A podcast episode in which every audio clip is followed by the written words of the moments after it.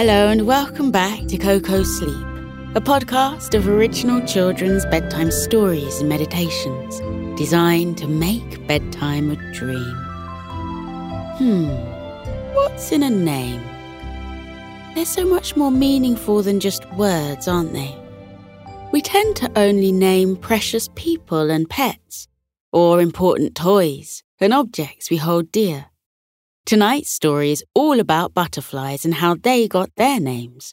But first, I want to read out my special list of names that Koko has just given me to welcome our newest members of the Koko Club. Hello and welcome to Kian, Ellie, Piper, Cohen, Sophie, Nathan, Elliot, Mateo, Malia, Charlie K, Will, Addison, and Jackson.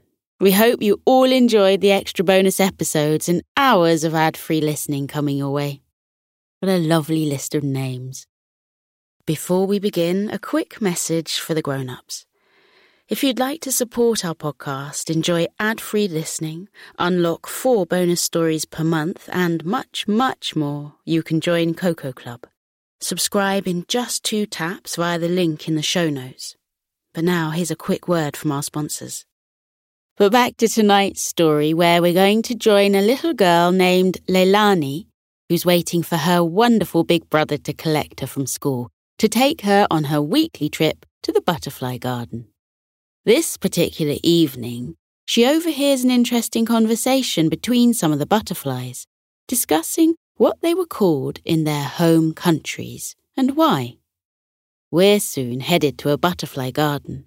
But first, lie back and relax with your eyes gently closed and breathing steady. See if you can imagine silent, fluttering butterfly wings, fleeting flaps of colours and all shapes and sizes of flowers and plants. This is How the Butterfly Got Its Name by Jane Thomas.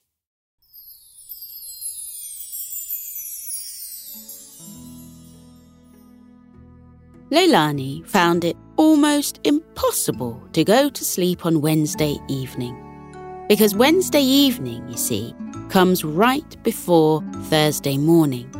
And Thursdays are Leilani's favourite day by far.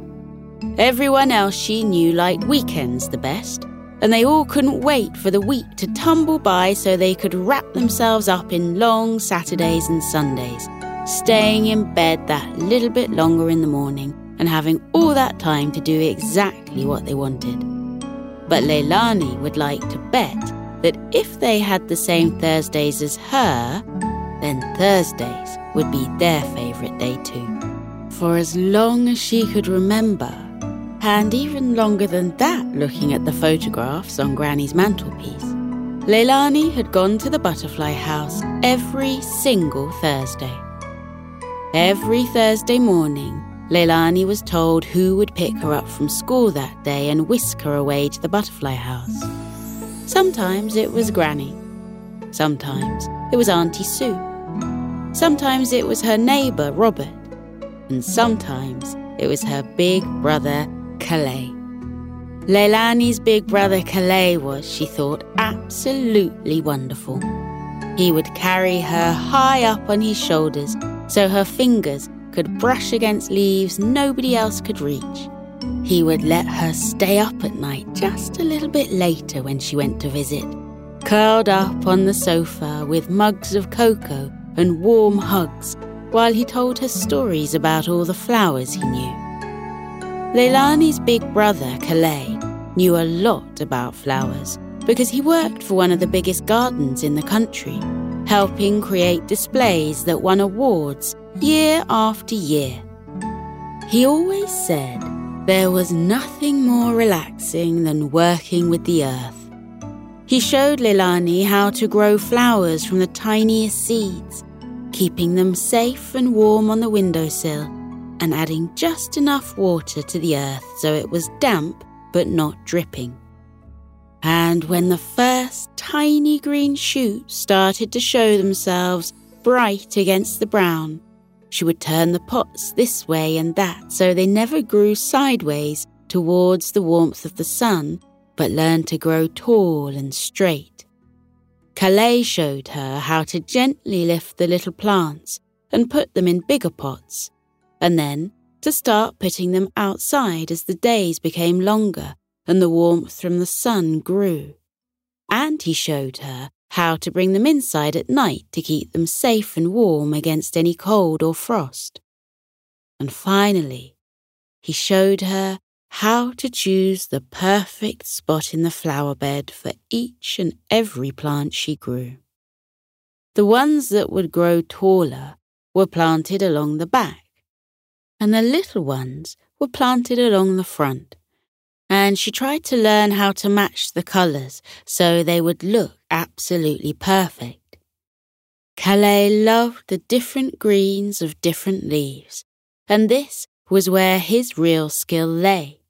But Leilani was all about the flowers, always looking out for new, even prettier ones when she was out and about, and then dragging Kalei to see them and tell her just what they were and how she could grow them too. Leilani also thought Kalei was absolutely wonderful because whenever it was his turn to take her to the butterfly house on Thursday, he always made sure to take her to the cake shop first. Leilani was a little surprised to wake up this Thursday morning because she'd been so excited the night before she was sure she wouldn't get any sleep at all. But it turned out the bed had been so warm and cosy, and the blankets so snuggly, and the pillows so soft that she had fallen asleep after all. She had guessed it would be Kalei's turn to take her to the butterfly house because she hadn't seen him for weeks, and surely it was time. She was absolutely right, and all through school, Leilani thought about the cake and the butterflies and being lifted high onto Kalei's shoulders. You would think that when the bell went and announced it was time for everyone to go home, that Leilani would be the first out of the door. But Leilani liked to linger and savour this moment. She packed her school bag very, very slowly. Each pencil placed carefully into her butterfly covered pencil case, and each book closed with slow precision before being lined up just so in her bag while everyone else rushed towards the door, bags being dragged behind them and spilling out a tennis shoe here and a hairband there. Leilani made sure she straightened her skirt, pulled her socks up to just below her knees, checked the bow in her hair was absolutely level, and then, only then, did she pick up her backpack and put it evenly across both her shoulders. Then she would push her chair under her desk, turn to smile at the teacher and wish her a lovely evening. Then, slowly, solemnly, doing her best to stop her beaming grin from breaking out across her face, she walked out to the playground where Kalei would be waiting. Kalei knew the game she played and knew she liked to take time over everything, and he quietly joined in too. He would stand there with his hands in his pockets, smiling as she walked slowly across to him, then bending down to take her backpack from her shoulders. Hello, Leilani, he said, and Leilani beamed up at him. It was impossible to keep her grin trapped inside. Well, well, well, said Kalei slowly. It looks like it's my turn this week. I suppose you'll be wanting to go to the butterfly house? Leilani looked down at her shoes, taking up her part of the game they played. I suppose that might be nice, she said, swirling her shoe in the dirt. I mean, only if you've got nothing else to do. And I suppose you'll want feeding first, said Kalei. You'll be wanting some cake. It was always at this point in the game that Leilani gave up and giggled out loud. And it was at this point that Kalei let out his gorgeous, glorious laugh and scooped Leilani up with one hand and tucked her under his arm, walking her towards the gleaming red car parked just a few strides away. Leilani loved going in Kalei' car. He always played music that no one else ever played. And he always made up funny dance moves. And journeys in the car took no time at all when she was with Kalei. She sometimes wished she could spend a whole day in the car with her wonderful big brother, dancing to music and driving along the lanes with the wind in her hair and the smell of a thousand flowers floating in the air. The cake shop they always visited was a beautiful little tea room set beside a stream. In the summer, they sat outside on little blue chairs and tables, throwing crumbs of banana bread and pineapple upside down cake and soft vanilla sponge daring the sparrows to come closer and closer until they were almost eating right out of her hand. Today, Leilani chose a huge slice of delicious zingy lemon meringue pie.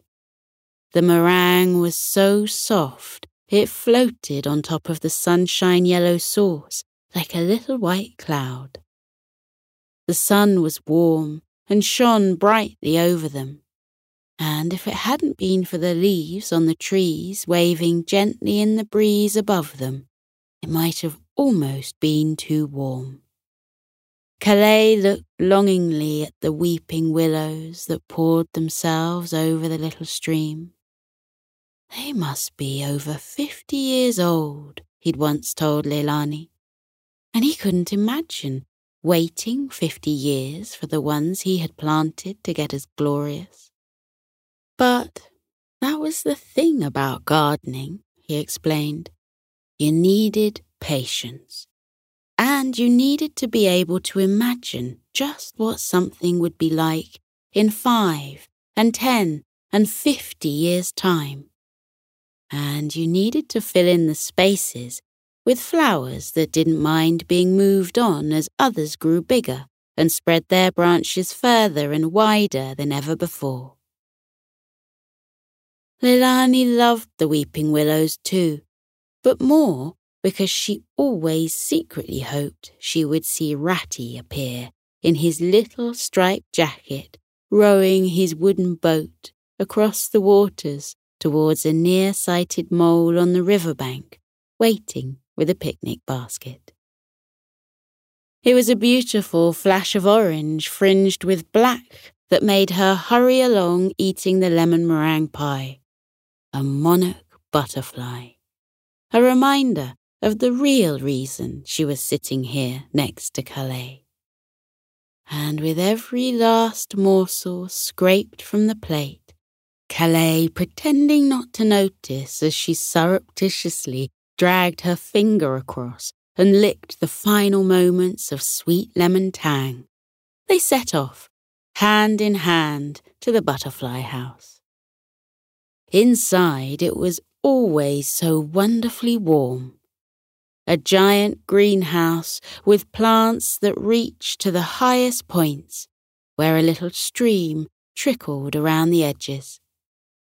It had been there for nearly 200 years, and Leilani loved imagining all the people before who had walked in this same warmth and looked out for fluttering, billowing butterflies. Every time Leilani visited the butterfly house, she walked around with whoever was that Thursday's companion, and together they would look out for the butterflies and see who could count the most swallowtails and monarchs and skippers and heaths and coppers and painted ladies. But today, just as they were going in, Kalei bumped into a friend of his he hadn't seen for years. Kalei quite forgot Leilani for a moment, so she stood there, trying to look as patient as possible, but secretly terribly, terribly impatient, waiting for him to take her hand and go round with her. Listen, lovely Leilani, Kalei said to her, for that is what he called her when he was being especially sweet. Why don't you go and see if you can find a glass winged butterfly? And I'm just going to have a chat for a few minutes. For a moment, Leilani was a little put out that Kalei would rather talk to his friend. But then she thought how wonderful it would be if she really did find a glass winged butterfly. So she smiled at him and said she'd see him later.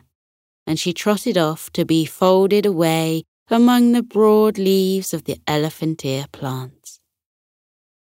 Leilani took herself to the furthest corner of the butterfly house, the place where not many people bothered to visit because you really didn't need to go so very far at all to be surrounded by and covered by beautiful, fluttering butterflies. And she thought she was really quite alone until she heard voices coming from behind where the banana leaves draped, and the bright red stemmed ginger stood importantly in the corner, announcing the very edge of the butterfly house. She poked her head past the bananas but couldn't see anybody. Butterflies gathered and rested on the long, gently waving leaves, and the voices grew louder and louder.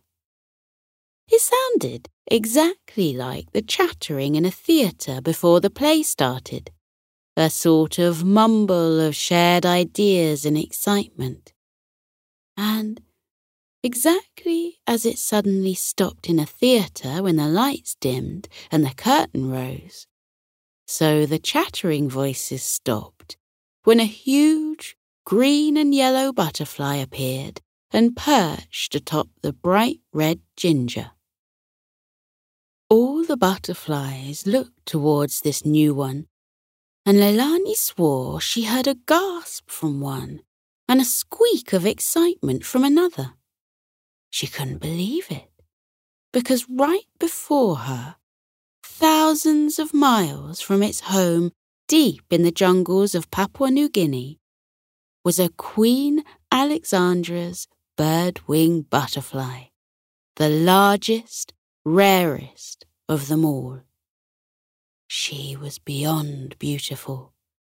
Her delicate wings, emerald and turquoise and yellow, all at once in a glorious, shimmering stained glass window effect, and lit up by the sunshine pouring through the grass. I call to order this first meeting of butterflies, the emerald birdwing announced, and all the butterflies, by way of clapping, opened and closed their wings in rapid succession, such that for a moment a soft breeze was created that pushed Leilani's hair into dancing swirls. The birdwing looked as though she was about to continue, when a little butterfly in the crowd rose from its place on the leaves and cleared its throat. we have a problem, he said in a strong Scottish accent, for I am not a butterfly. The crowd gasped and turned to look at the creature, and Leilani was very confused for a moment because, whether he wanted to believe it or not, he was very obviously a butterfly. He had bright flame red wings and delicate orange fringed the edges. She wondered for a moment if he could be a moth. Oh, said the birdwing, a worried look crossing her face. Then, what are you, dear fellow? Do you suddenly think you're a bird or even a plane? The butterflies laughed nervously, But the one with the Scottish accent just sniffed the air a little. Where I come from, I am called a dealan-dè, he said. I'm not butterfly, I'm dealan-dè, and that means God's fire. Leilani gasped. What a wonderful name for a butterfly, she thought. She could imagine a whole host of butterflies gathered on a bush together, dancing around in the sunlight and looking exactly like a little fire. Made brave by the words of the dealan-dè, another butterfly flew up from the leaf. Und I am a Sommervogel, he said, strong and clear. In your language, that's a summer bird.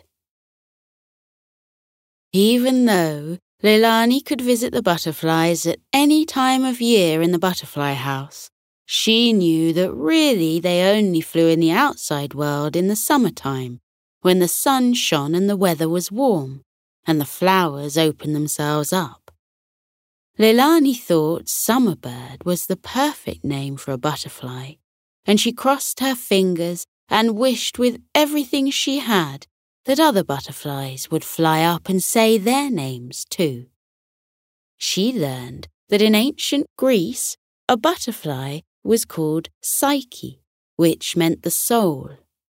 And she learned that many other countries had also named their butterflies after souls too, which is perhaps because butterflies are so beautiful and calming, and when they rest on your finger for a moment, it does feel like a little piece of magic is with you. A Persian butterfly all purple and gold and very regal looking, told the group that in his language he was known as a parvane, which meant the same as a guide or a leader.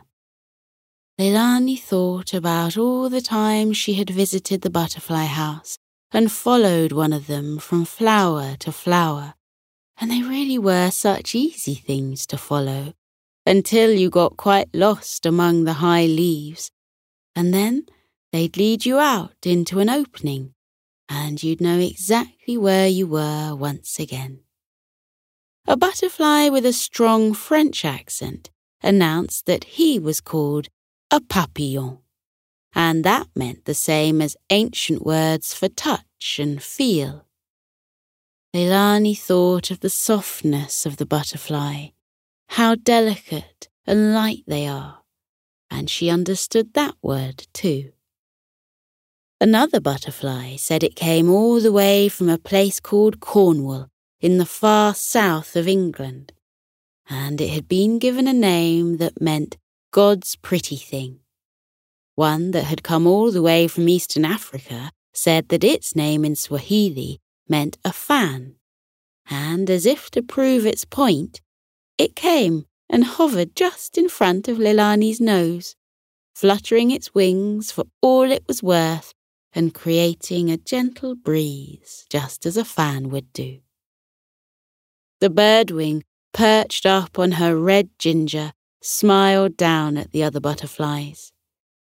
When she opened her emerald wings, they were so wide they could have spread across both of Leilani's hands. She herself had been brought to the butterfly house from the far side of the world, and she was delighted that here, in front of her, were butterflies from every other corner of the earth, each beautiful in their own extraordinary fluttering way, and each given a name that shared and honoured something of that beauty. Leilani hoped she would remember all the names she had heard. She squeezed her eyes shut and tried to see the words written in her mind's eye, seeing mariposa and farfalla and papillon spread out in coloured letters as bright and beautiful as the butterflies themselves. She sat in the corner of the greenhouse with her eyes shut and imagined travelling to all the places these butterflies came from. and she imagined all the flowers that must be in the gardens of those countries. She saw herself in an English country garden, just as she had seen in her brother's photographs, with endless pink roses pouring over little white fences, and delicate blue lavender, and yellow honeysuckle, and purple wisteria draped around doorways. And before long, Leilani was quite asleep, breathing slowly in and breathing slowly out, a pile of leaves the softest pillow beneath her head. She didn't notice that Kalei came and scooped her carefully into his arms and held her close to him, carrying her back to the car and driving slowly home. Taking the road that wound along the shoreline, so the soft sound of waves easing themselves back and forth across the sand would be sure to keep his little sister safely wrapped up in her dream. She turned and smiled as he carried her to bed, tucking her in beneath the blanket and wondering what it was she might have meant when she mumbled words in languages he had never heard, and talked of soft leaves fluttering and summer birds. May your dreams come to you on the wings of the Pulelehua.